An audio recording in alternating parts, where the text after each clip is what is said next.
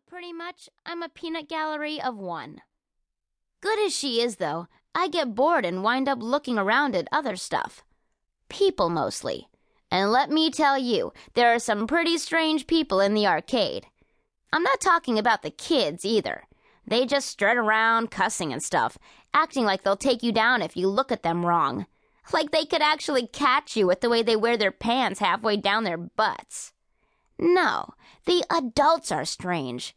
It's men mostly, and mostly they look the same. Scraggly hair, faded band t shirts, dirty jeans, and work boots. They come in alone, park themselves at the gun games, and shoot. They don't look at anyone or anything else. They just shoot. And good luck cutting in if you want to turn. I've seen kids try it, and let me tell you, it's dangerous.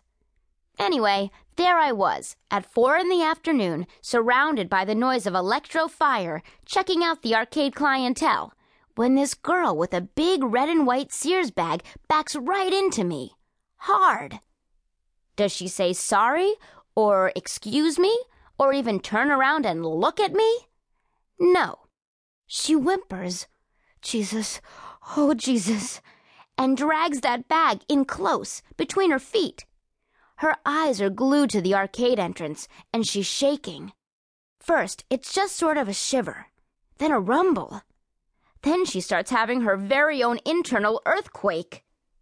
What's the matter? I ask her. But she still doesn't turn around to look at me.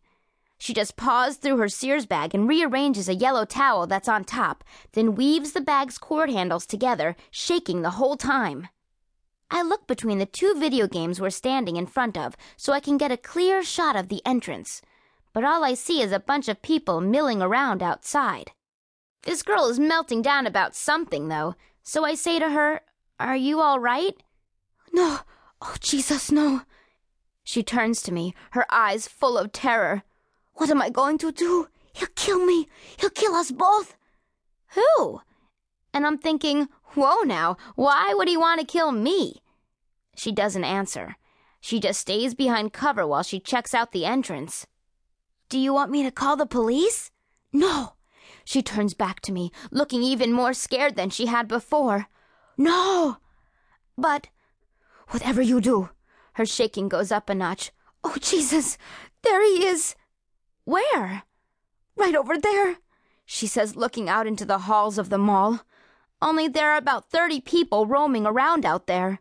Oh, Jesus, what am I going to do? What am I going to do? If you're that scared, why don't you let me call the police? She whirls around and says, No, you hear me? They mess everything up. They put him away, and now he's out. He's going to kill me. But if he's going to kill you, oh, Jesus, here he comes. She looks around frantically. Is there a back door to this place? I shake my head. How am I going to get out of here? She goes back to looking outside, practically shaking herself to death. Then I see him. I can just tell. It's the way he's walking. Slow, but I don't know. Tight. Like every step is for a reason and nothing better get in his way. He's wearing a tight white tank tee that shows off his muscles, and his hair is short on the sides, but a little longer on top and gelled forward. There's a heavy gold cross around his neck and a beeper on the waistband of his baggy jeans. And there's no doubt about it. He's headed straight for the arcade. She slumps down at my feet. Hide me! You've got to hide me! Hide you? I look around and say, There's no place to hide. Is he in?